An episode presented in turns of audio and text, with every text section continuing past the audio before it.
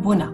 Numele meu este Cristina Coriș, sunt mamă și medic pediatru, educator prenatal la MA și consultant în lactație certificat IBCLC, iar ceea ce asculți acum este podcastul Ora Mamei, un podcast creat de mine pentru și despre femei, mame și relația frumoasă ce se construiește între ele și ai lor copilași. Mulțumesc că ești aici! Începem?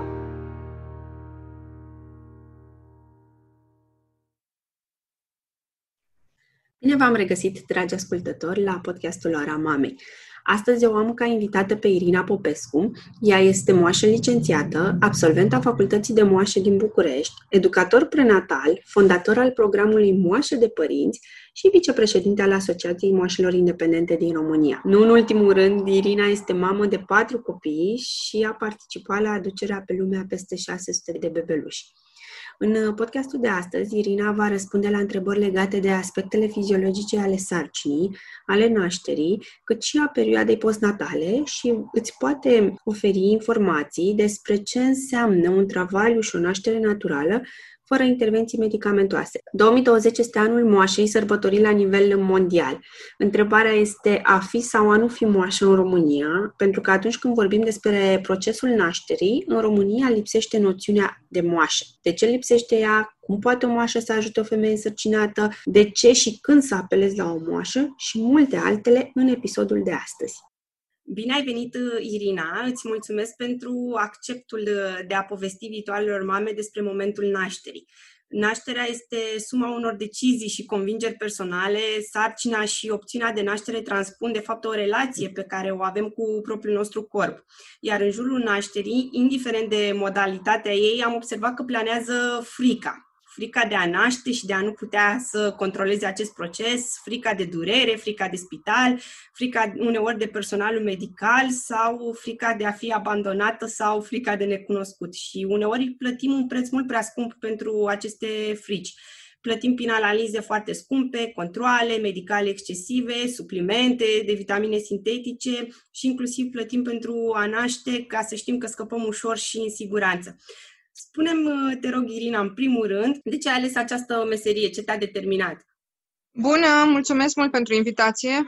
Um, mă bucur că există astfel de inițiative. Cred că nu o să fie de ajuns nici când se vor înmulți cu 100, cu 1000, să, să încercăm să informăm corect și să susținem um, mamele în demersul de a deveni mame, că și ele se nasc.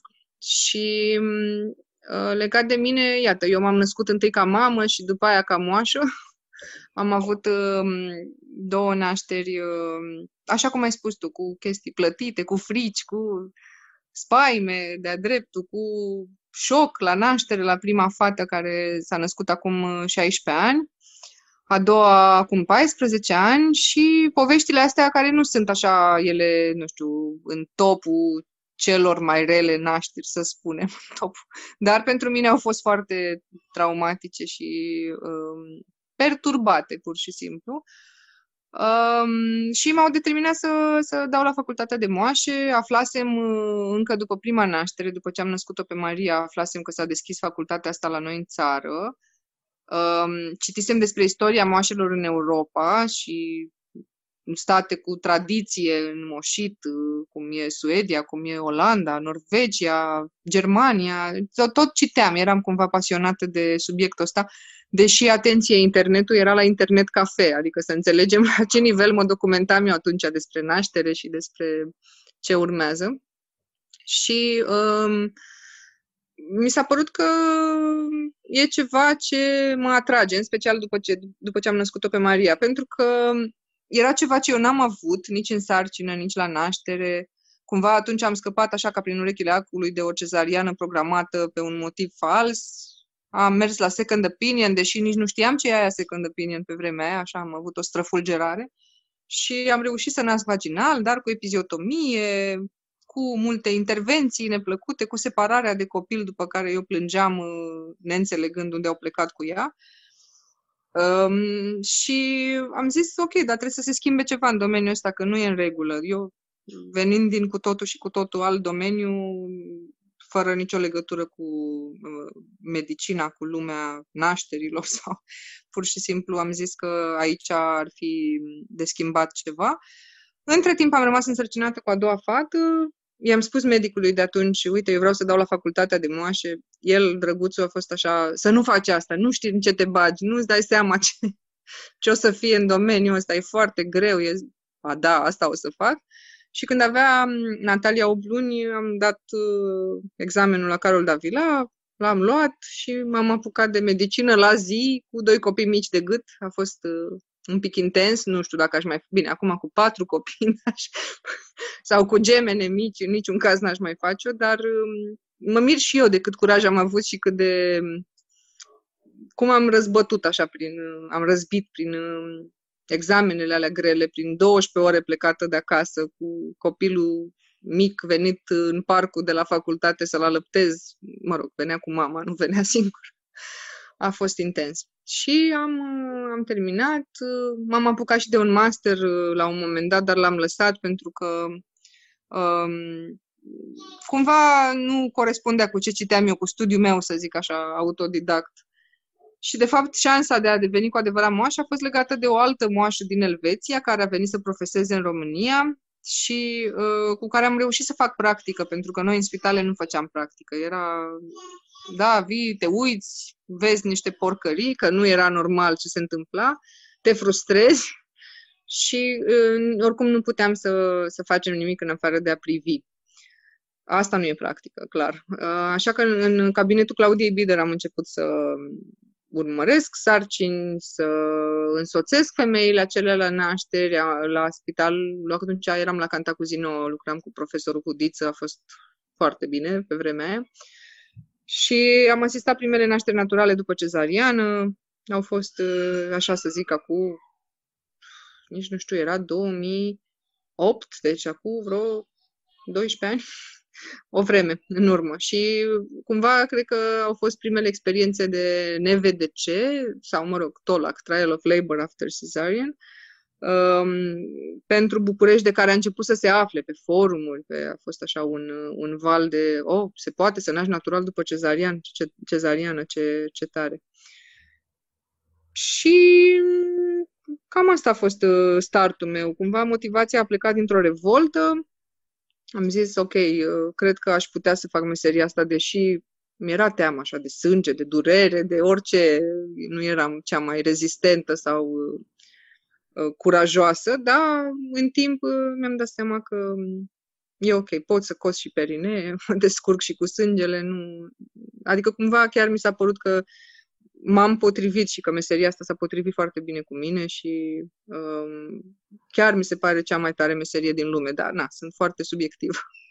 A fost provocator, dar tot, totodată ai și schimbat uh, multe destine din România, aș putea spune că ești foarte cunoscută în rândul mamelor care își doresc să nască vaginal cel puțin.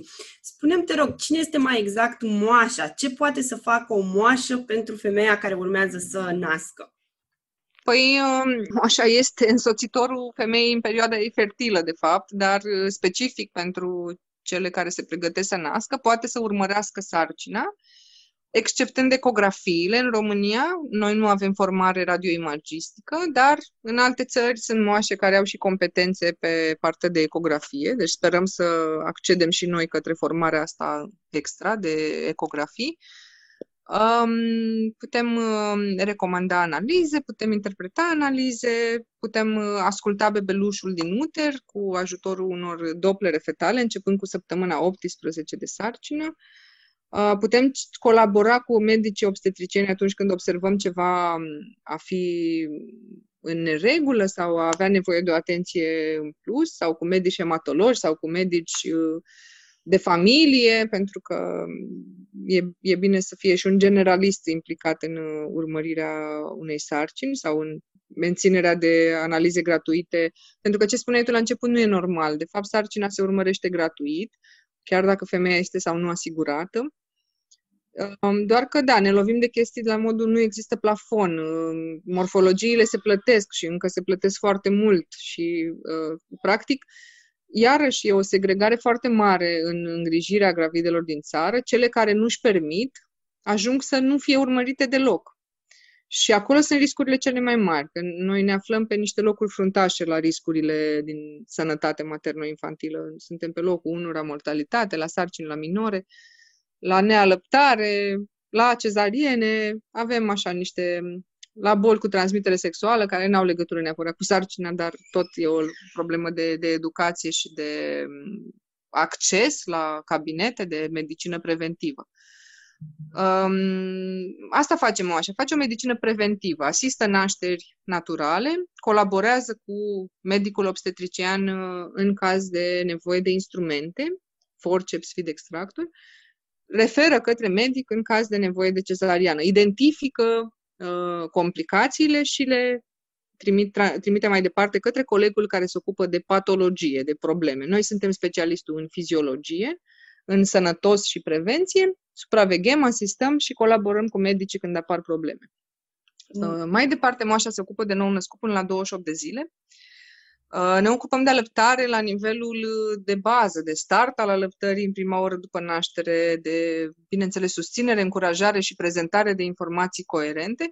Apelăm la consultanții BCLC atunci când ceva ne depășește în cazul respectiv, adică el ar fi uh, practic, zona de uh, competență superioară pe alăptare cu care putem lucra. Uh, la fel, colaborăm cu neonatologii când apar complicații legate de adaptarea nou-născutului. Asta este idealul, ce spun eu aici, nu neapărat ce se întâmplă în realitatea faptică în România. Aici o să ajungem. Asta e ce, ce pot să-ți spun. Și uh, practic lăsăm echipa de, de medici să lucreze cu cazurile complicate, ocupându-ne noi de cazurile uh, sănătoase care doar necesită supraveghere. Care, ca, supraveghere. Aceste cazuri sunt majoritatea, atenție, adică inclusiv după cezariană noi ne putem ocupa de mamă, de copil, de alăptare, uh, degrevând echipa de medici de aceste lăuze, acești nou-născuți care nu sunt complicați, nu prezintă riscuri și complicații.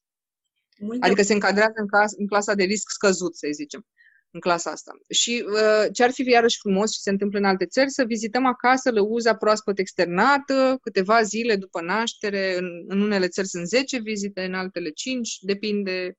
Um, femeia s-ar externa mai repede, ar pleca acasă în primele 24 de ore după nașterea naturală și ar fi vizitată zilnic de, de moașă acasă, care poate și inclusiv să recolteze analize de la bebeluș sau să scoată fire din perineu dacă e nevoie sau fir de cezariană. Deci să consulte lăuza nou-născutul și să se ocupe și de alăptare. Este foarte frumos. Trei consultații într-una, ca să zic așa.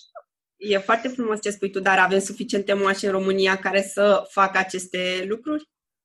Nu, și nici nu o să le avem um, dacă nu le lăsăm să lucreze, practic. Deci e, e un cerc vicios aici. Nu avem, nu folosim, închidem facultățile, adică nevoia e undeva de 12.000 de moașe la numărul de nașteri. Nu vorbesc, uh, nu știu, și de educație cu adolescenții sau uh, uh, planning familial, vorbesc doar de bucata asta de sarcini, nașteri, ne trebuie 12.000 de moașe. Noi suntem cu licență în țară pe la 1000 și ceva, dintre care zic eu că mai bine de jumătate nu lucrează în domeniu. Fie au plecat din țară și lucrează în alte țări ca moașă, că, ca moașă, că na, chiar pot acolo, fie lucrează în alt domeniu, fie își fac specializări suplimentare. Deci în uh, ordinul asistenților și moașelor erau înscrise acum 2 uh, ani 512 moașe. Deci foarte, foarte puține. Puțin. Multe mame asociază moașa cu acele asistente întâlnite în sala de naștere. Este vreo diferență între o asistentă și o moașă? Vezi că la noi a fost treaba că până, până în 2003, când s-a înființat facultatea de moașe în România, nu, nu era o diferență. Erau asistente care se formau la sala de naștere sau asistente care se formau la spitalul de copii, unde erau puse să lucreze. Și exista această formare și ele sunt, multe dintre ele, niște asistente cu experiență foarte bogată. Sunt multe din spitale rurale unde medicul de-abia trece pe acolo din când în când. sau Adică ele fac nașterile, um, ele recunosc complicații, chiar dacă nu sunt moașe.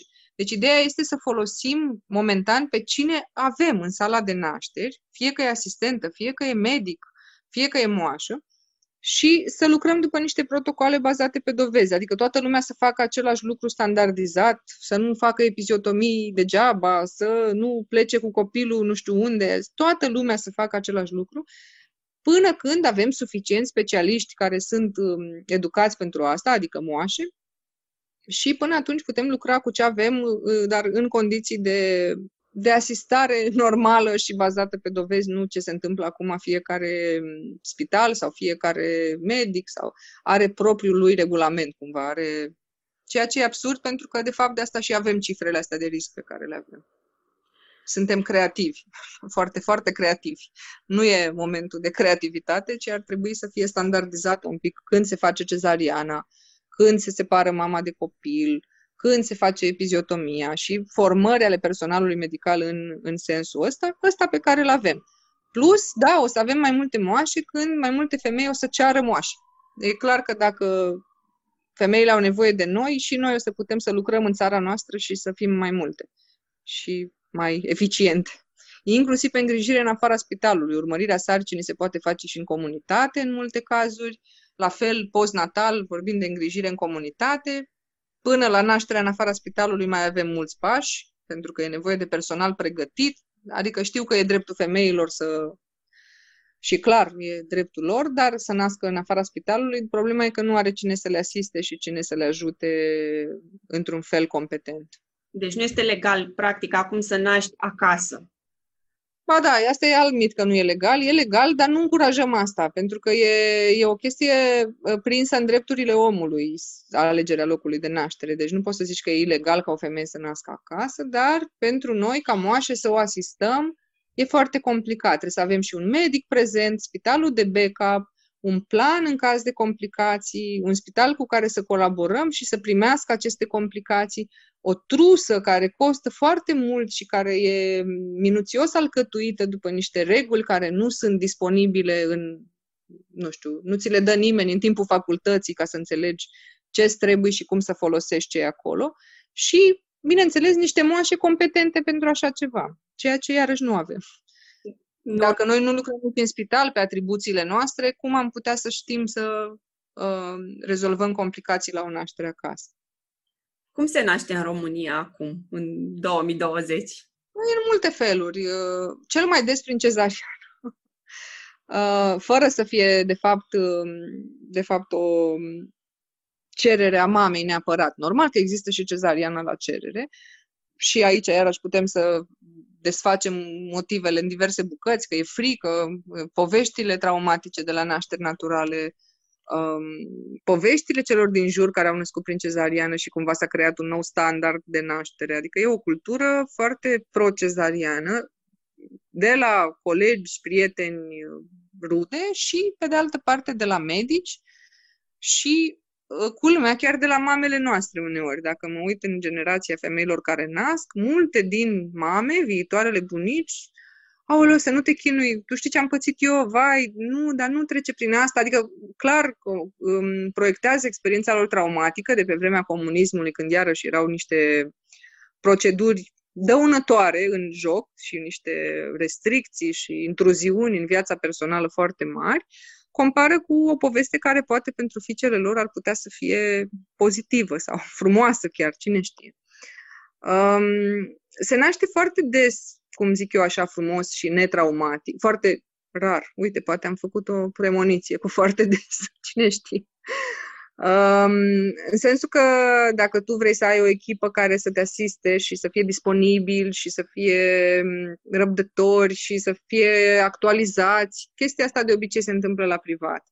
Și în câteva puncte la privat de prin țară, adică nu e la neapărat, dacă ajungi la privat, ai îngrijire de calitate bazată pe dovezi și preventivă. Nu, e punctual în câteva spitale în care mama poate să nască în ce poziție își dorește, cu lumina stinsă, că nu ne trebuie neoanele la naștere naturală, fără epiziotomie dacă nu e cazul, copilul să rămână cu ea. Astea sunt excepții, din păcate, și eu cred că sunt sub 1% dintre nașteri. Uh, eu, lucrând în astfel de situații, cumva tind să zic, uite ce frumos se naște în România, dar nu e așa. este doar, doar o excepție.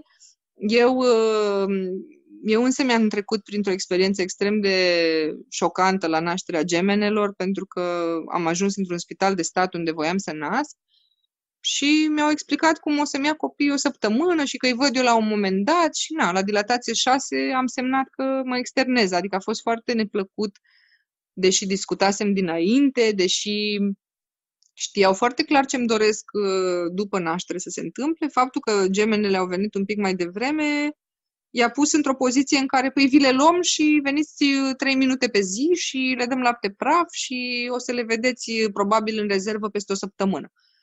În moment în care eu, na, îți dai seama, am crezut că se rupe pământul și că mă înghite. A fost, a fost groaznic de neplăcut. Am plecat, am născut în spitalul unde lucram deja foarte bine, cu copii în brațe, cu skin to skin, cu canguru mother care, cu Uh, lucruri absolut firești și sănătoase și preventive. Am, m-am externat în 5 zile, deci nu am stat în spital nici măcar acele 7 zile în care nu mi-aș fi văzut copii. Cu tot cu copii m-am externat.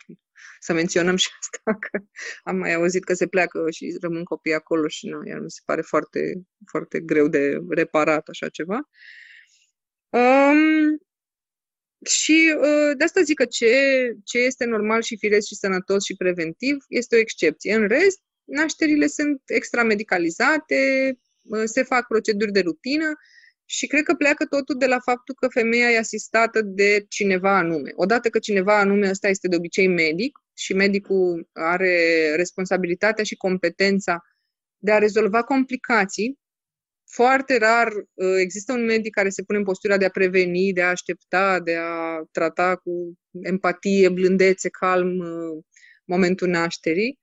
Um, pentru că el a venit de acasă, de obicei, nu este cel de gardă. Deci chiar dacă ar fi medicul, măcar să fie cel de gardă, care e acolo disponibil și el ar trebui să lucreze după niște standarde, după niște protocoale.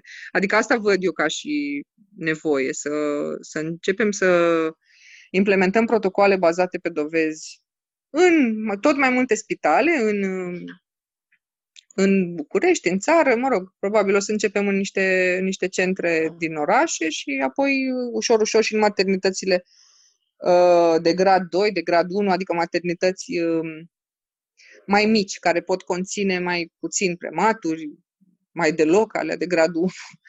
Um, da, cred că trebuie să începem de undeva și să arătăm că se poate. Cam asta e viziunea mea. Trebuie să începem de undeva de la stat, proiect pilot și să arătăm că și um, cifrele astea pe care le avem acum pot fi îmbunătățite și pot duce la rezultate mult mai bune de fapt. Asta e viziunea mea, să zic așa. Așteptăm niște decidenți mai um, preocupați de sănătatea mamei și a copilului. Până la momentul ăsta uh, nu a fost neapărat cazul, uh, adică a fost cazul punctual în 2016, dar s-a terminat repede cazul ăsta așteptăm să vedem ce urmează în... Pentru că e, e foarte cumva ciudat, pentru că de obicei mamele spun că nu le afectează politicul sau ce treabă am eu, dar nașterile înseamnă politică la sfârșitul zilei. Dacă ne uităm ce influențează practicile din țara asta, eu o să vă spun că totul este politic. Decizii care se iau în Parlament, decizii care se iau la Ministerul Sănătății, de exemplu, separarea copilului de mamă în caz de COVID pozitiv la mamă este o recomandare de la Ministerul Sănătății care a adoptat un ordin de ministru abuziv împotriva recomandărilor OMS și toate astea se pot pentru că acolo avem niște decidenți nepregătiți um, care refuză să-și actualizeze informațiile și totuși sunt în niște posturi de putere, în posturi decizionale, vitale pentru sănătatea mamei și copilului. Când se va termina dinozaurismul și nepotismul ăsta din, din instituțiile decizionale, o să fim un pic mai bine.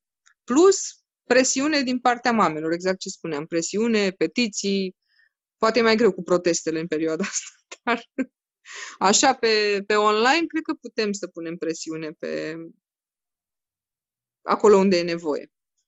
În străinătate, dacă mama vrea să nască prin cezariană, este trimisă la psiholog, mi-au spus chiar mai multe, mai multe mame, pentru a-și reconsidera opinia. În România sunt, exact cum ai spus, și medici și mame care preferă și aleg nașterea prin cezariană pentru că se zice că e mai sigură, e mai rapidă, mai eficientă pentru toată lumea și toată lumea pleacă acasă mulțumită. Cine sunt totuși mamele acelea care cer să nască natural, își doresc să nască și vaginal și natural și să aibă copilul pe ele? Sunt uh, mai educate, se informează? Ce le diferențiază? Să știi că da, e, nu, nu știu dacă toate sunt trimise la psiholog. Știu că sunt moașe în, în UK, de exemplu, unde am avut și un schimb de experiență, sunt moașe care au și competențe pe, în plus pe uh, competențe psihologice, module pe care le-au făcut și cumva uh, există pentru fiecare caz uh, posibilitatea de a trimite la cineva extra pregătit pentru lucrul ăla. Adică nu știu dacă toate sunt trimise la psiholog, dar nu, nu cred că ar fi o idee rea. În ideea de a fi sigură de decizia pe care o iei și pe care o iei cumva împotriva corpului tău. Și atunci e normal să fii ajutat și informat să iei o decizie corectă. Dar pe de altă parte, mie cezariana la cerere mi se pare un drept. Mi se pare un drept. Fie că vine dintr-o traumă, fie că... Adică cred că ar trebui să putem alege, dar um, ar trebui să putem să avem din ce să alegem. Pentru că, uite, a fost o discuție acum câțiva ani, pornită de la un bărbat care a scris despre nașterea naturală, un medic, uh, a scris foarte frumos și au sărit o, o să zic așa, câteva feministe active. Uh, bă, e dreptul nostru, ne naștem pe unde vrem noi. Corect, foarte corect, dar opțiunea de naștere naturală o aveți ca să puteți să alegeți asta? Și de fapt nu aveți. Pentru că astea erau explicațiile mai târziu. Păi vrem cezariană pentru că la nașterea naturală țipă la noi, se poartă urât cu noi, ne grăbesc, ne tratează ca pe niște animale sau mai rău și Păi, hai să schimbăm asta, stai puțin, că uite, ați descris problema. Deci, problema era în altă parte, de fapt. Nu avem opțiunea nașterii naturale ieftine, nu că ieftine, gratuite, uh, accesibile, cu empatie, blândețe, respect, omenie. Nu avem. Trebuie să fim uh, cinstiți și să spunem lucrurilor pe nume. Și atunci când uh, pe mine mă mai uimește ceva, mă mai uimește cum vine femeia tot așa împotriva femeii, vine uh, câte o părere, păi eu am născut la spitalul din Bistrița și am, sau X spital, nu contează, am avut copilul și am avut ce am vrut eu și am... Păi da, dar tu ești excepția, nu, nu, nu te lua de cele care se plâng că n-au avut, pentru că tu ești fix excepția, ceea ce e foarte, foarte trist. Um, iar femeile care își caută o naștere na, sănătoasă, că nu pot să zic altfel, că nu e nicio fiță aici, e o naștere sănătoasă. Uh, sunt, sunt femei, da, din ce văd eu, știi, că nu le cunosc pe toate, clar. Femei educate, poate, femei uh, deschise, poate femei care um, da, lucrează în corporații care nu mai sunt doar în România, ci, adică e o conexiune până la urmă mult mai puternică cu experiențe palpabile ale cunoștințelor, ale colegilor din alte țări um, sau poate nu mai stau doar pe forumurile de aici, stau și pe cele din Danemarca și acolo e altfel și ele de ce nu au chestia aia. Um, sunt femei care sunt mai conștiente și de alimentație, că tot tu spuneai, și de stilul de viață. Să zic așa, în, în cele cu care lucrez eu, dar, da, nu știu, e doar o nișă cumva. Sunt, sunt femei um, care fac copilul cumva mai târziu, 30 plus de obicei, adică deja sunt stabile într-o parte de carieră, dar ți-am zis, e doar o nișă, nu, nu pot să generalizez. Da, cred că cele conștiente și asumate, să zic așa. Poate pe acolo. Oare nu mai vor să dea responsabilitatea, știi? Că să mă nască cu Tărescu, să mă nască... Exact, asta este exprimarea. Vină o mâine la 8 să te nasc. Cine naște, de fapt? Medicul sau mama? sau bebelușul da. naște? bebelușul se naște, mama naște, tatăl poate să participe și el, dar de fapt noi doar asistăm, deci nu, nu naștem noi pe nimeni. Care este în prezent rata cezarienelor în România? Vezi că aici intrăm într-o de asta cu raportările care sunt... Uh... Neadevărate nu, nu, că n-au cum să falsifice, dar, de exemplu, unele spitale private nu raportează, deci nu se calculează și ele și rata de cezariene la privat, în unele cazuri, e peste 90%. Din păcate și la stat, în unele cazuri. Dar eu îți spun cu mâna pe inimă că e peste 60% la nivel național. Și, când... și ultimele statistici arătau 50 ceva la sută, dar în pandemie a crescut. Teama mea este să nu fim la peste 70%. Când Scuze. se consideră prea multe cezariene? Care este rata uh, recomandată de OMS? 10-15%. Sunt țări cu 7-8%, sunt țări cu 20% care deja sunt într-o alertă națională cum să le scadă. Um, na, noi suntem clar locul 1 la cifra asta rușinoasă, să-i spunem, și riscantă, de fapt. Dar, uh, cumva, în România nu prea s-a alarmat nimeni, din nou, dintre cei cu putere decizională. A, și, și Ministrul Sănătății uh, anterior celui de acum era doamna ministră, sunt foarte multe cesariene, este groaznic, cum se poate așa ceva, dar nu uh, își asuma scăderea acestei cifre, care era fix pe umerii dumneei. Deci despre asta vorbim.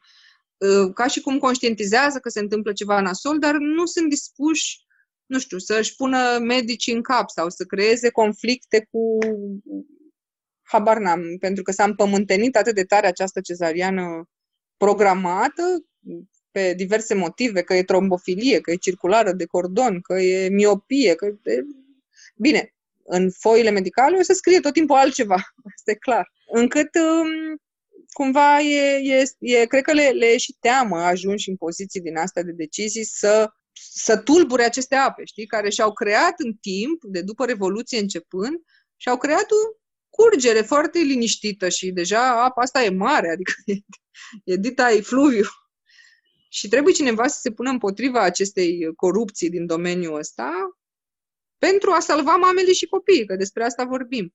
A salva vieți, pentru a salva experiențe traumatice, pentru a salva costuri, de spitalizare inutilă, de echipe care operează inutil și ar putea să opereze cazuri cu probleme, de medicații și de infecții care sunt legate mult mai mult de cezariene. Deci toate astea pot fi scăzute dacă cineva ia taurul de coar. Așteptăm cu drag eroi dispuși să facă să facă asta și până atunci, până se simte mai eroi, putem să-i presăm cu picătura chinezească da, noi, noi încercăm să mai scoatem o petiție, mai facem valuri în presă, mai... dar e nevoie de presiune constantă și de niște, niște oameni cu care să putem discuta, pentru că, uite, la Ministerul Sănătății, în 2 ani, cred că am avut 10 miniștri sau ceva de genul ăsta. Adică, da, am vorbit cu unul și când să ne apucăm, gata, e altul. Și tot așa. Și cumva nimeni nu răspunde. Păi ăla dinainte n-a făcut. Păi eu mai stau puțin și plec. Păi și tot tot se schimbă schimbarea. Managerii de spital se schimbă la fel după cum bate vântul și cum, uh, cum sunt niște interese, adică nu neapărat sunt puși acolo pe competențe sau prin procese de alegeri și de... Da, până nu se va schimba din nou dinozaurismul țării, e, e greu de crezut că mamele uh, vor putea ele să-și facă centru de nașteri singure. Sunt astfel de cazuri. Sunt mame care, contra recomandărilor, aleg să fie au avut o experiență traumatică la prima naștere sau la primele, fie au auzit de povești traumatice și aleg să-și asume riscul și să nască singuri acasă sau cu o prietenă sau unele cazuri sunt ok și na, e până la urmă statistic iese bine cel mai des, dar tot statistic în unele cazuri care puteau fi salvate la spital sau cu asistență competentă, uh, intră în joc selecția naturală, care lovește. Chiar voiam să mai fac niște, niște articole, să, pentru că tot am avut cazuri care au ajuns cu complicații de la naștere de astea acasă neasistate sau asistate ne, nemedical, nu știu cum să le zic. Și au ajuns cu niște complicații foarte urâte la spital. Și cumva viziunea mea este că m- mm, se idealizează foarte mult nașterea asta acasă neasistată, tocmai prin filtru uh, agresiv de la spital. Băi, acolo e rău, deci asta e soluția. Stai puțin, trebuie să găsim o cale de mijloc undeva. Trebuie să existe un plan echilibrat în care tu nu naști acasă de frica spitalului, că tot dintr-o frică naști acasă. Nu te-ai dus că erai asumată, pregătită, ți-ai făcut planul și planul B și planul C. Și atunci, dacă tot ne bazăm pe frică, nu știu, hai să ne bazăm pe frică în siguranță, nu știu. Crezi că planul de naștere ar ajuta o mamă să respectă acest plan de naștere în maternitățile publice? Nu, din experiența mea nu, nici nu prea vor să audă de el. În București e o singură maternitate privată care își asumă un plan de naștere. Mai sunt prin țară câteva, tot private din ce știu, dar da, ar fi un instrument foarte bun, un instrument foarte bun pe viitor, uh, așa cum există și în alte țări, să fie planul de naștere activ, indiferent că vorbim de spital de stat sau privat, până la urmă e o transpunere a dorințelor mamei pentru experiența ei. Experiența aia trebuie să fie personalizată. Da. Și da, sper să ajungem ca acesta să fie un instrument de lucru și uh, mamele să poată să, să prezinte acest plan de naștere fără ochi dați peste cap și e, copilul stă la noi, normal că stă la noi, cine va învăța prostiile astea? Păi nu, e dreptul lui și al meu să stăm împreună, atâta tot, nu e nicio prostie. Nu cer ceva extraordinar. Da, dar, dar cere ceva extraordinar pentru că îi scoate din zona de confort pe cei de acolo. Îi scoate din rutina lor și ei se întreabă dacă care mai e rolul meu, dacă acești bebeluși stau cu mamele. Păi da, bebelușii sănătoși nu au nevoie de îngrijiri medicale. Este Atât de simplu. Multe, multe mame se sperie de la prima contracție și au impresia că o să nască imediat și de aceea se grăbesc să se, să se ducă repede la maternitate. Uh, pentru o mamă care vrea să nască natural, până când este recomandat să aștepte acasă? Pentru că știm că odată intrată pe ușa spitalului, travaliu poate să o ia razna în multe, multe direcții, tocmai datorită acestor protocoale. Da, doar că acum, în perioada de pandemie, mi-e foarte greu să fac o recomandare generalizată pentru că spitalele sunt uh, diferite. Bine, în primul rând, eu le recomand mamelor să nu nască în spitale care separă copilul până la venirea testului de COVID. Asta este un abuz, nu e recomandat nici măcar de Ministerul Sănătății de la noi, e fix un abuz. Uh, tu să ai 24 de ore până vine rezultatul sau mai mult și să naști în 3 ore și să fii separată de copil pe motivul ăsta este culmea culmilor, um, nici nu știu, malpraxisului, că de fapt despre asta vorbim. Mi-e clar că nu o să se grupeze acum femeile să dea spitalele în judecată pentru că au pățit chestia asta, de aia le recomand din start să nu se ducă spre astfel de maternități, pentru că scăzând cererea în ele, vor uh, reface aceste politici uh, stupide și își vor reconsidera un pic poziția. Există opțiuni, există și maternități private și de stat unde nu se separă niciun copil până vine testul negativ, deci au opțiuni. Asta e bine, nu sunt toate așa, deci să caute uh, maternitatea pe care și-o aleg și prin filtrul ăsta a ceea ce se întâmplă după naștere. Nu doar prin trebuie să mă duc acolo, că acolo e medicul meu, mă duc după el să mă nască sau să naștem, să se uite un pic și la ce se întâmplă după, pentru că e un impact foarte mare pe nașterea noii familii în primele zile din, din spital. Nu este, sunt trei zile aici și gata, au trecut. E un filtru, e un prim pas, e o naștere care începe acolo. Nu, nu se repetă acele trei zile sau două. Și e important cum și le așează din timp de aia să pună întrebări, să știe și pe partea asta ce se întâmplă și să se informeze de la cursuri prenatale din sarcină. Iarăși, o politică care ar trebui să fie politică publică asumată, gratuită, educația prenatală de calitate, bazată pe uh, studii actuale, nu pe recomandări din 1900 toamnă, și din nefericire am asistat în săptămâna alăptării cu groază la niște cursuri făcute de ASSMB, din uh, compania care se ocupă de spitalele uh, care țin de primărie din București și acolo te uitai îngrozit cum veneau așa zici specialiști, medici din spitalele respective și spuneau chestii care se contraziceau între ele care se contraziceau cu orice dovezi și orice practici sănătoase, de nu știai să râzi, să plângi, să îi înregistrezi, să ce... E, e, efectiv, cred că moderatorul ăla, care mi se pare că a fost același peste tot, a ieșit cu capul varză de acolo. Mă rog, n-aveau ei mult public, dar uite, cursuri gratuite care sunt făcute în bătaie de joc, știi? Sunt efectiv luați de aici că trebuia să bifăm și asta hai că aducem noi expertul de serviciu să vă învețe cum uh, nu trebuie să alăptați copilul când aveți ragade. Poftim? Și tot așa. În fine, tot felul de mituri și de... De asta zic, e important ca această educație prenatală să fie făcută de specialiști uh, avizați pentru asta, uh, actualizați, pentru că există formare medicală continuă, deci clar poți să iei, nu știu, 10% dintre moașe sau moașe și asistenți medicali și să-ți facă o educație prenatală la nivel de țară, de calitate, dar plătiți de stat. Din păcate, momentan, chestiile astea iară se întâmplă în privat, pentru că nu, nu ne plătește nimeni uh, din partea statului să, să ajutăm mamele să prevină, iarăși, educația prenatală înseamnă prevenție. Și da, le spunem să stea acasă, să fie contracții regulate, dacă nu se întâmplă să se rupă membranele cu lichid verde, adică în condiții de siguranță. Sarcina a fost urmărită, femeile știu că nu au X infecții sau uh, X complicații care le-ar trimite la spital mai devreme. În mod normal, pe o sarcină din asta low risk, cum îi spunem noi, 511 rămâne recomandarea de bază. Contracții la 5 minute sau mai dese chiar de 5 minute, care sunt de peste un minut, măcar de un minut, și se întâmplă de peste o oră acest pattern deja. Dar eu le spun mamelor să fie atente și la frisoane, greață, scaune mai dese și moi pot apărea, uh, mucus care se elimină, mucus cu mici firicele de sânge, poate să fie, dar nu este o cană de sânge, sunt niște mici urme de mucus. Um, și dacă se interiorizează și simt uh, să stea ele cu ele, poate chiar în alt mediu, cu lumină stinsă, în diverse poziții.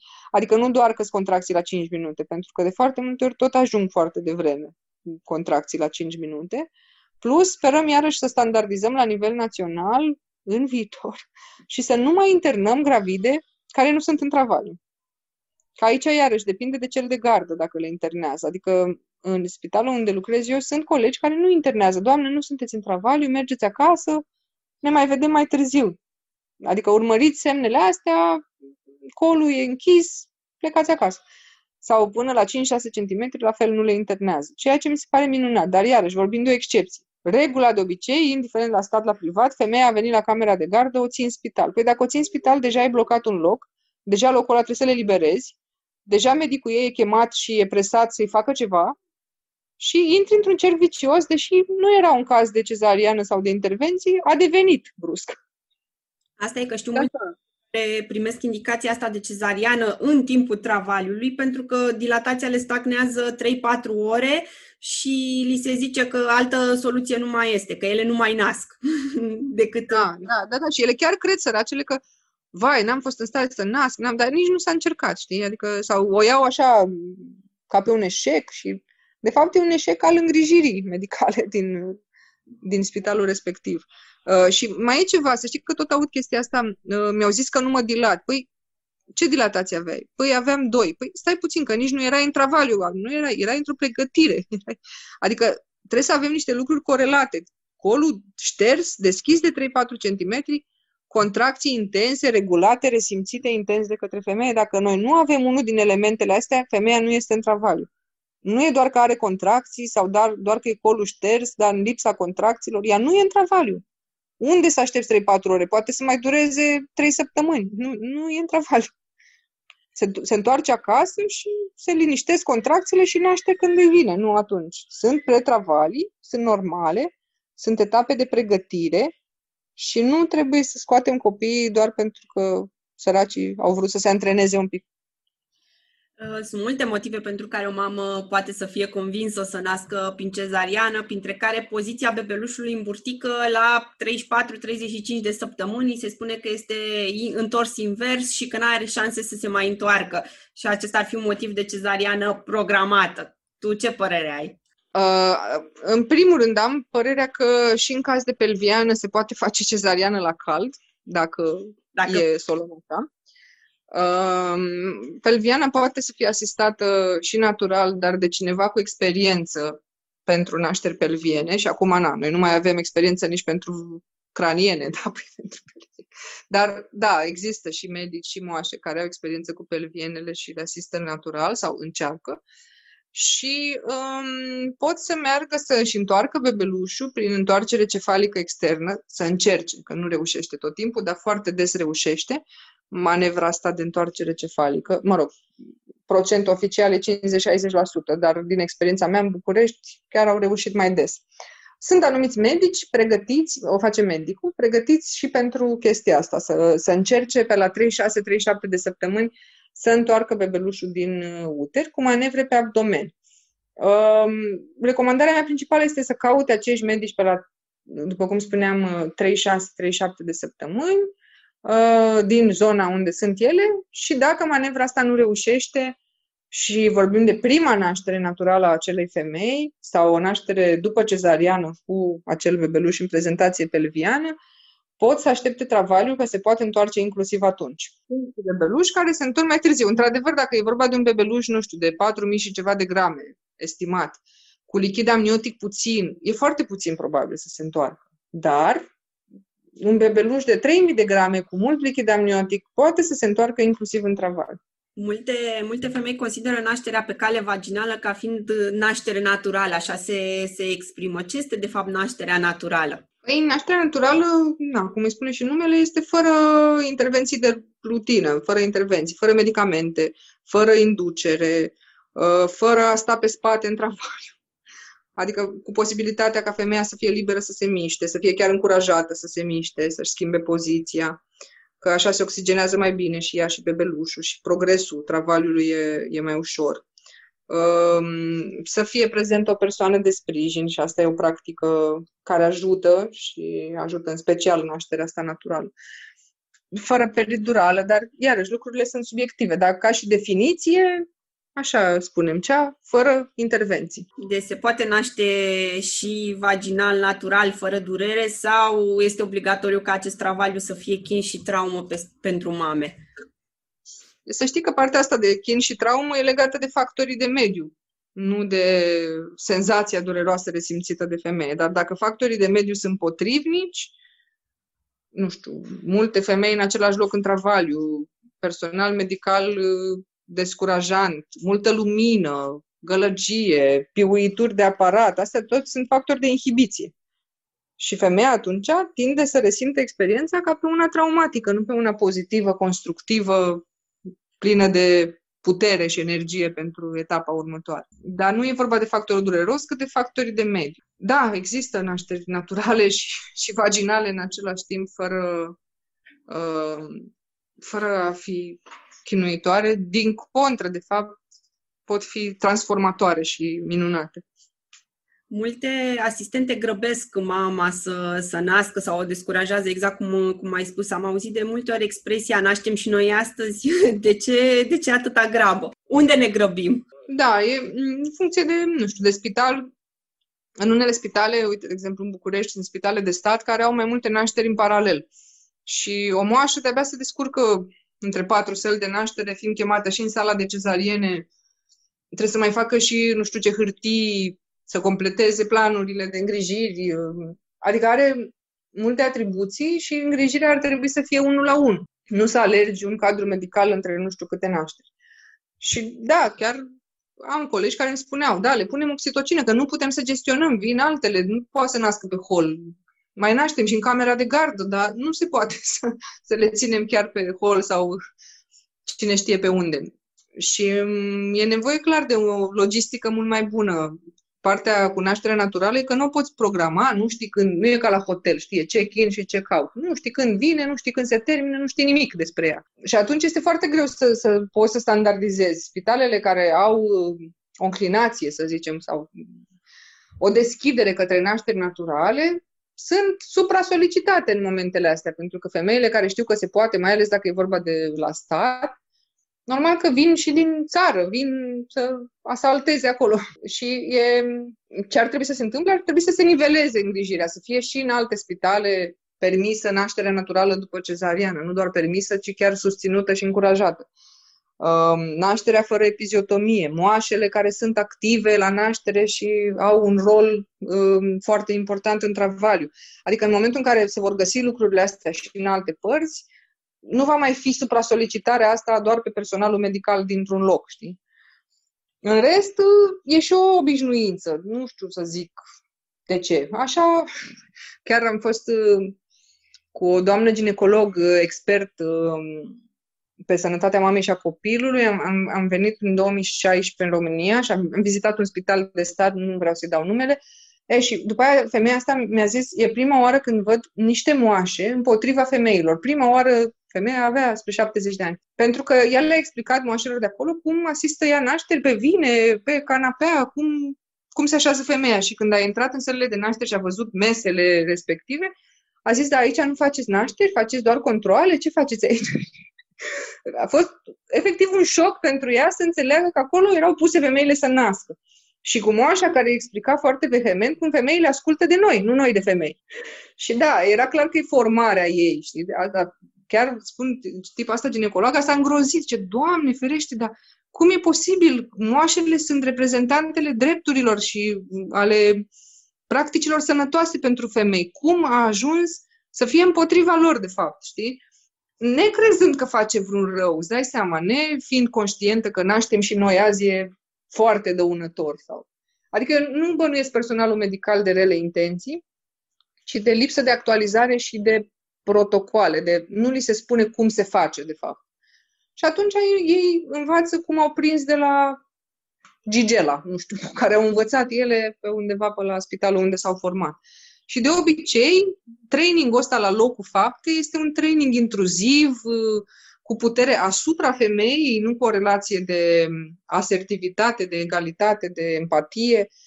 Și um, se rezumă la supraviețui într-o zonă de confort. Și atunci, cumva, spitalul ajunge să funcționeze pentru cadrele medicale, nu pentru cei care nasc acolo.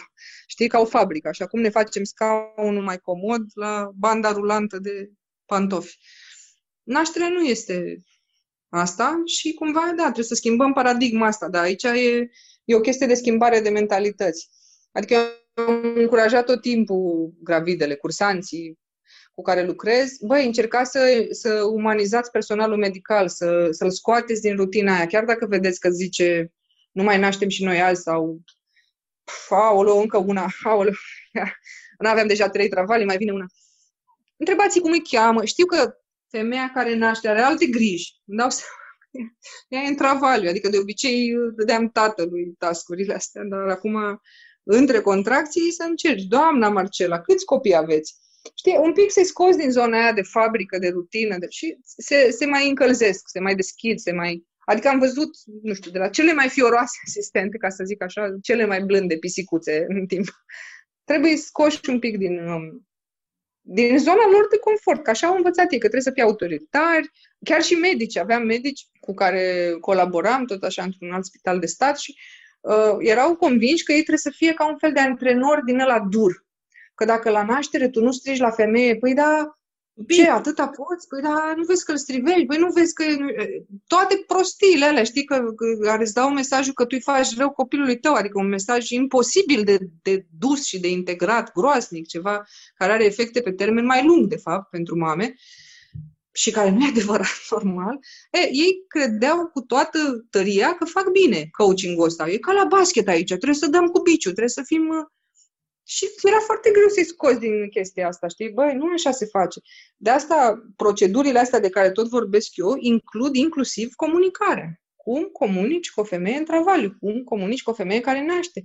Nu poți să-i zici că nu se descurcă bine. Pur și simplu, n-ai voie. Nu ai voie să-i zici așa ceva. Sau că n-are lapte, sau că nu-și ține bine copilul în brațe.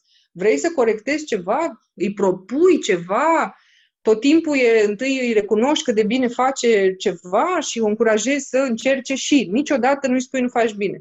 Deci asta înseamnă protocol, nu înseamnă doar cum tai perineul și cum pui vid extractor, ci și cum comunici cu...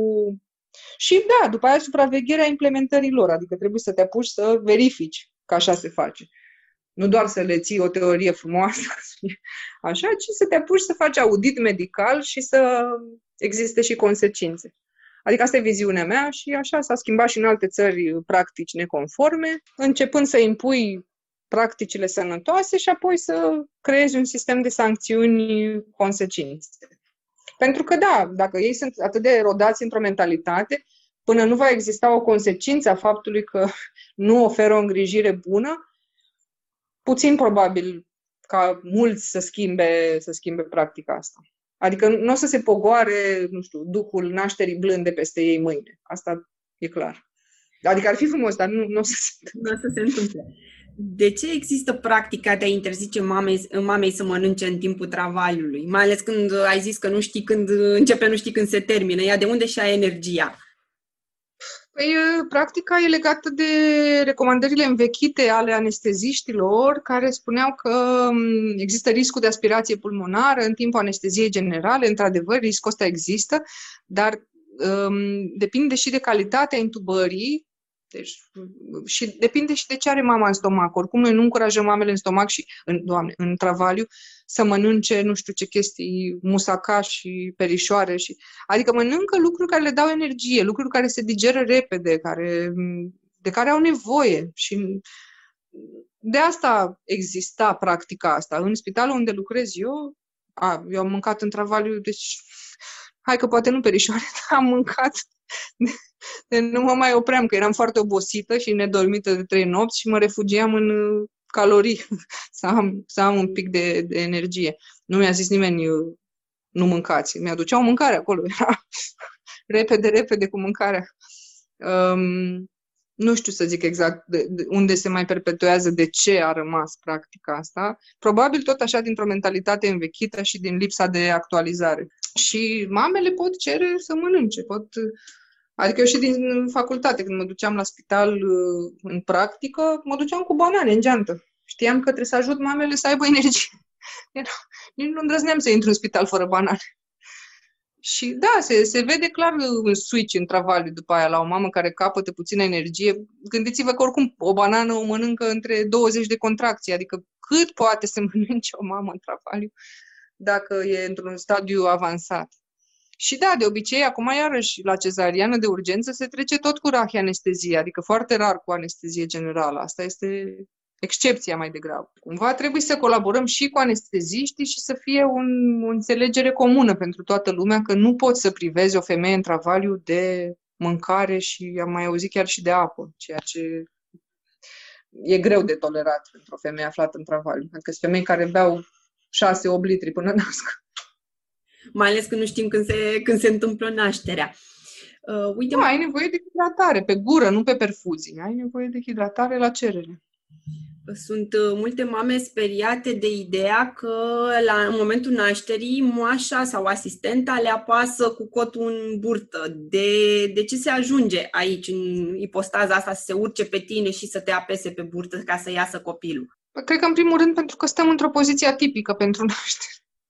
Dacă lucrăm un pic cu poziția de naștere și uh, căutăm una gravitațională, unu, nu mai poate să pună nimeni cotul, doi, nu mai poate să ne facă nimeni epiziotomie. Deci, iată, două avantaje din start pentru nașterile low risk, bineînțeles. Uh, manevra asta Chrysler a fost interzisă de uh, noile recomandări. Practic, dacă există o suferință fetală, pentru că mai de mult pentru asta se practica, dacă îi apare o suferință fetală sau un blocaj, mama nu mai poate să împingă legat de peridurală, care e foarte puternică pe expulzie, sau alte motive, epuizare maternă, uh, se recomandă vidextractorul, nu manevra Chrysler. Și există o presiune pe fundul uterin pe care o poate face medicul sau asistentă, dar e total altceva. E faptul că ții o palmă acolo, să ajuți copilul să se fixeze în pelvisul matern, dar nu este niciun caz cotul moașii, așa zisul cot al moașii. Deci, na, din punctul meu de vedere, ar trebui să fie pe cale de dispariție această practică. Sper, pot să sper, eu pot doar să sper. Cine, cine învață pe mamă uh, să, să împingă? Uh, instinctul. Exact cum ai zis, coach, hai, respiră, țineți respirația. Mama trăiește cu impresia că ea nu știe, corpul ei nu știe să-și scoată bebelușul afară. Deci Cine, cine e până la urmă personajul principal în partea asta de împins? Da, chestia este că um, ea, dacă e perturbată de factori de mediu, multă lume, multă lumină, um, aparate, normal că monitorizăm copilul și pe excursie îl monitorizăm chiar foarte des sau continuu, dar asta nu înseamnă că trebuie să dăm sonorul la aparatul ăla foarte tare cât să o sperie pe mamă sau că trebuie să fim cumva intruzivi. Putem să facem monitorizare fetală și dacă mama stă în picioare sau pe palme și genunchi sau gemuit sau cum dorește ea să stea, ca să poată să împingă mai eficient. Moașa, de obicei, în sala de naștere, cea care mai ajută pe împins, să direcționează cumva mamele, dar, din nou, în special, dacă e o peridurală și mama nu mai simte neapărat foarte tare contracția. Um, peridurala, mă rog, de obicei noi preferăm să nu mai fie activă pe expulzie, da? Poate uneori să fie activă și în momentul expulziei și atunci putem să, să-i spune mamei, uite, acum e o contracție puternică, e momentul să împingi. Sau medicul, dar nu, nu, nu sunt adepta țipetelor, lung, lung, lung, lung.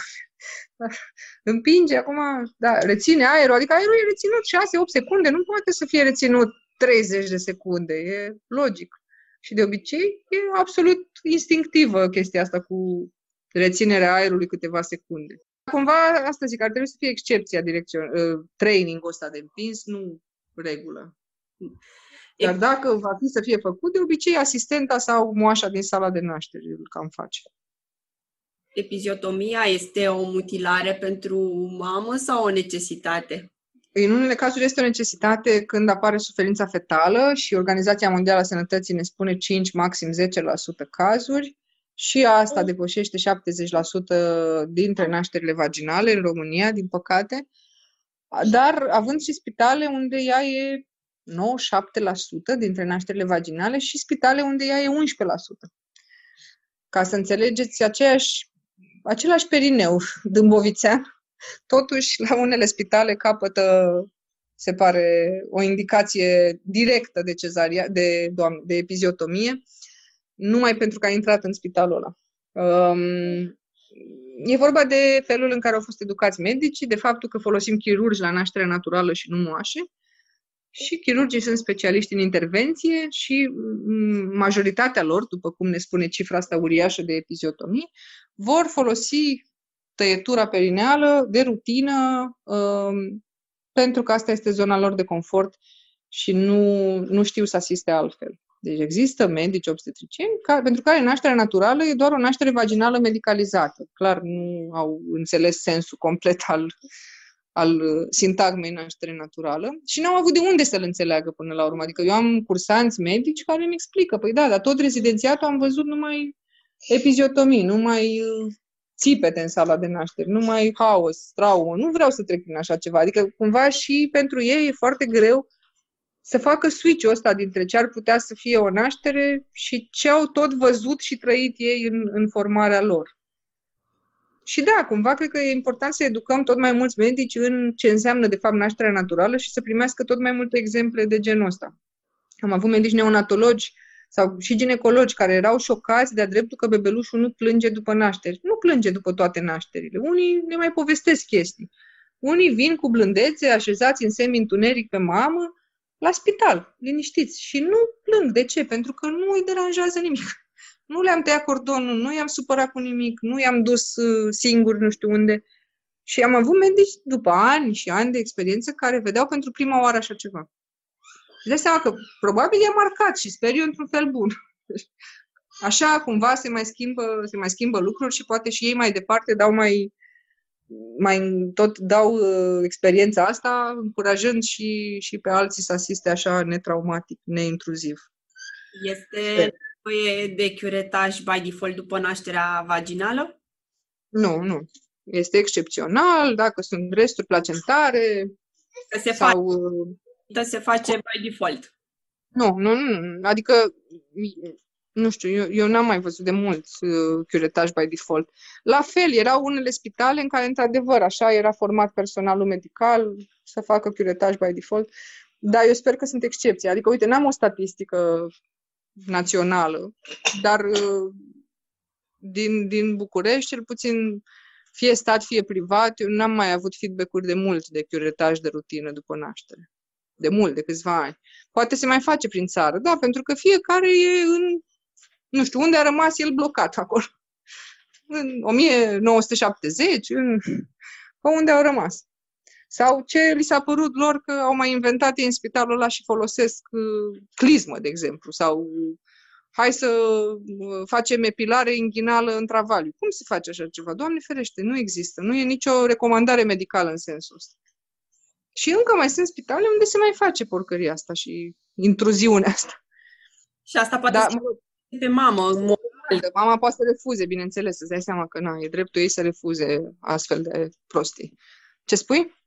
ziceam că încă se, se practică și poate să o scoată pe mamă din zona ei de confort atunci în travaliu și să-i blocheze poate și travaliu aceste proceduri, nu?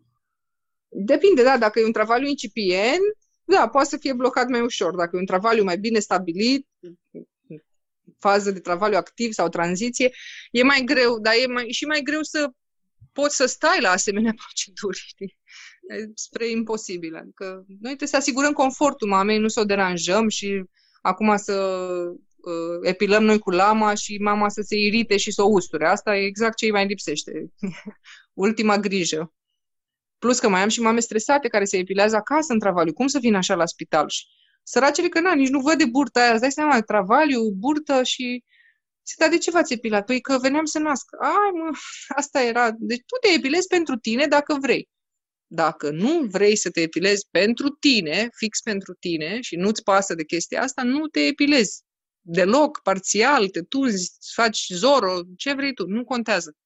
Deci nu are nicio legătură cu procesul nașterii. Să terminăm odată și cu mitul ăsta, sau cu consultații, sau cu recoltări, sau cum mai știu eu ce. Este fix legat de dorința femeii pentru ea și pentru corpul ei și abordarea ei pe subiectul ăsta. Am, am observat că în jurul nașterii astea vaginale, cum am zis, persistă și frica, cât și rușinea.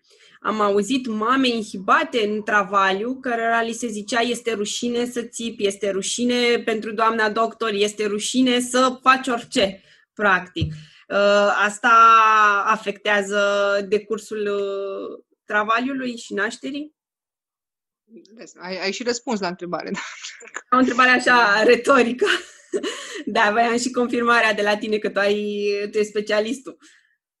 Da, orice, orice descurajare sau orice pertur... Da, cum e să ți se spună că e rușine să... În mod normal și dacă ți se spune tot e stupid și greu de gestionat.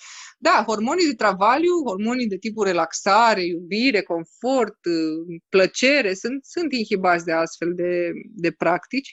De asta eu le mai recomand mamelor să-și ia muzică și căști în urechi. mai, mai scoatem din calcul astfel de încurajări, în ghilimele. Mama are nevoie de încurajare, susținere, empatie, acceptare, în niciun caz de asemenea shaming. Și, da, recomandarea mea este să-și facă un zid așa în jurul lor, cumva, dacă pot cumva să, să vadă că e problema acelei asistente, acelui medic, acelui, nu știu, care are o problemă, în mod clar, nu cu mama, ci cu el însuși, și că e na, despre lipsa lui de respect și înțelegerea procesului. Când... Uh, Dar, da, n-ar fi frumos să nu folosim astfel de cuvinte în sala de nașteri și, în general, în viață. Ne gândim la o moașă, o asociem imediat cu nașterea vaginală. Ai zis că o moașă poate să acționeze și la nașterea prin, prin cezariană? Da, putem să, na, dacă o gravidă e în travaliu și ajunge în cezariană la cald, e clar că ideal travaliul ăla și-l petrece cu moașa. Moașa, la fel, în bloc operator, până se pregătesc chirurgii, poate să mai asculte pulsul copilului, să, să știm că e tot în regulă, cât de tare să se grăbească, depinde de motivul pentru care ne ducem către cezariană. Și post-operator, moașa este cea care poate să pună copilul skin to skin pe mamă, să um, supravegheze ora magică um, și să aibă grijă și de lăuză, și de bebeluș, și de alăptare în continuare în, în spital și mai apoi acasă. De tot ce ține de recuperarea post-cezariană și uh, inițierea contactului cu bebelușul, skin to skin, poate să fie de ajutor să recomande mamei un rep elastic sau un, un um, tricou de baby wearing, pentru că ea e operată și va fi mai greu un pic să um, se ocupe de copil și atunci poate cu atât mai mult să fie utilă în, în practici din astea de bonding și um, alăptare, practici benefice alăptării. În același timp, protejând mama operată, normal. Ce ți se pare cel mai provocator la meseria ta? Să rămân în țara asta. Asta e de departe cea mai mare provocare și cu care mă cu care mă cert așa anual, cumva am, am un moment, fie că se mai întâmplă ceva, cum a fost acum creșterea um, practicilor nesănătoase în pandemie, adică erau ele dăunătoare și s-au accentuat și chestia asta pe mine m-a lovit așa, m-a destabilizat un pic. Uh, am încercat niște proiecte, bineînțeles că nu au fost primite așa chiar cu brațele deschise și cumva faptul că există cifrele astea de risc pe care le avem, că există moașele care sunt un specialist mai ieftin și care poate asigura prevenție și totuși nu le folosim, știi, nu punem în, în legătură problema cu soluția, e, e foarte frustrant pentru mine și e frustrant de niște ani buni încoace, de na, aproape 10 ani de când am terminat facultatea și mai mulți ani de când sunt în domeniul ăsta. Și da, am, recunosc, recunosc, mă, mă, pot, pot să spun că am regulat problema asta. Ce fac? Mă duc într-o țară unde se pot să-mi practic meseria sau încerc în continuare și aș vrea să, să și reușesc să schimb ceva uh, aici la mine acasă. Um, Asta este provocarea. Și faptul că văd multe, multe fete pe care le-am format că pleacă, na, că și ele pleacă și le înțeleg că pleacă, dar în același timp sunt tristă, știi? O naștere ideală poate să însemne lucruri atât de diferite pentru medic, pentru mamă, pentru tine ca moașă. Ce, cum te face să te simți o naștere ideală? Ce, ce este pentru tine o naștere ideală? Păi, păi experiența pozitivă și frumoasă și sănătoasă a mamei și a copilului. Adică cumva ăsta e rolul meu, așa îl văd, să ajut, să supraveghez neintruziv și să fiu acolo pentru ce are ea nevoie, care poate să fie diferit de la o mamă la alta, nu știu, nu, nu e o... Nu suntem la fel, nu e o regulă generală, trebuie să ne mulăm foarte mult pe omul cu care lucrăm atunci.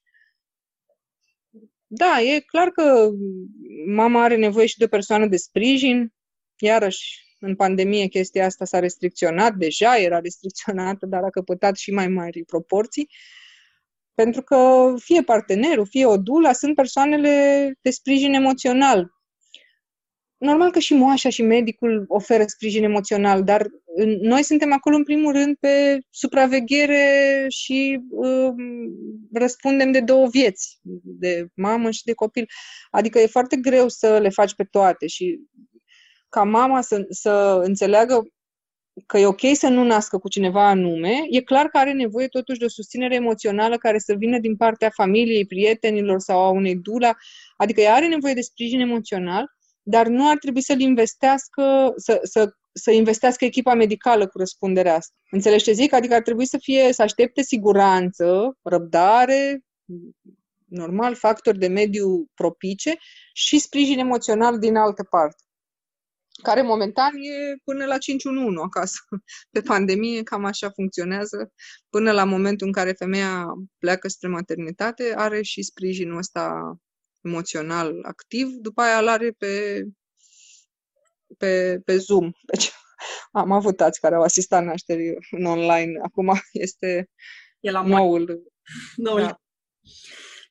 Atâta s-a putut. Ce așteptări reale legate de nașterea actuală în România e bine să aibă o viitoare mamă?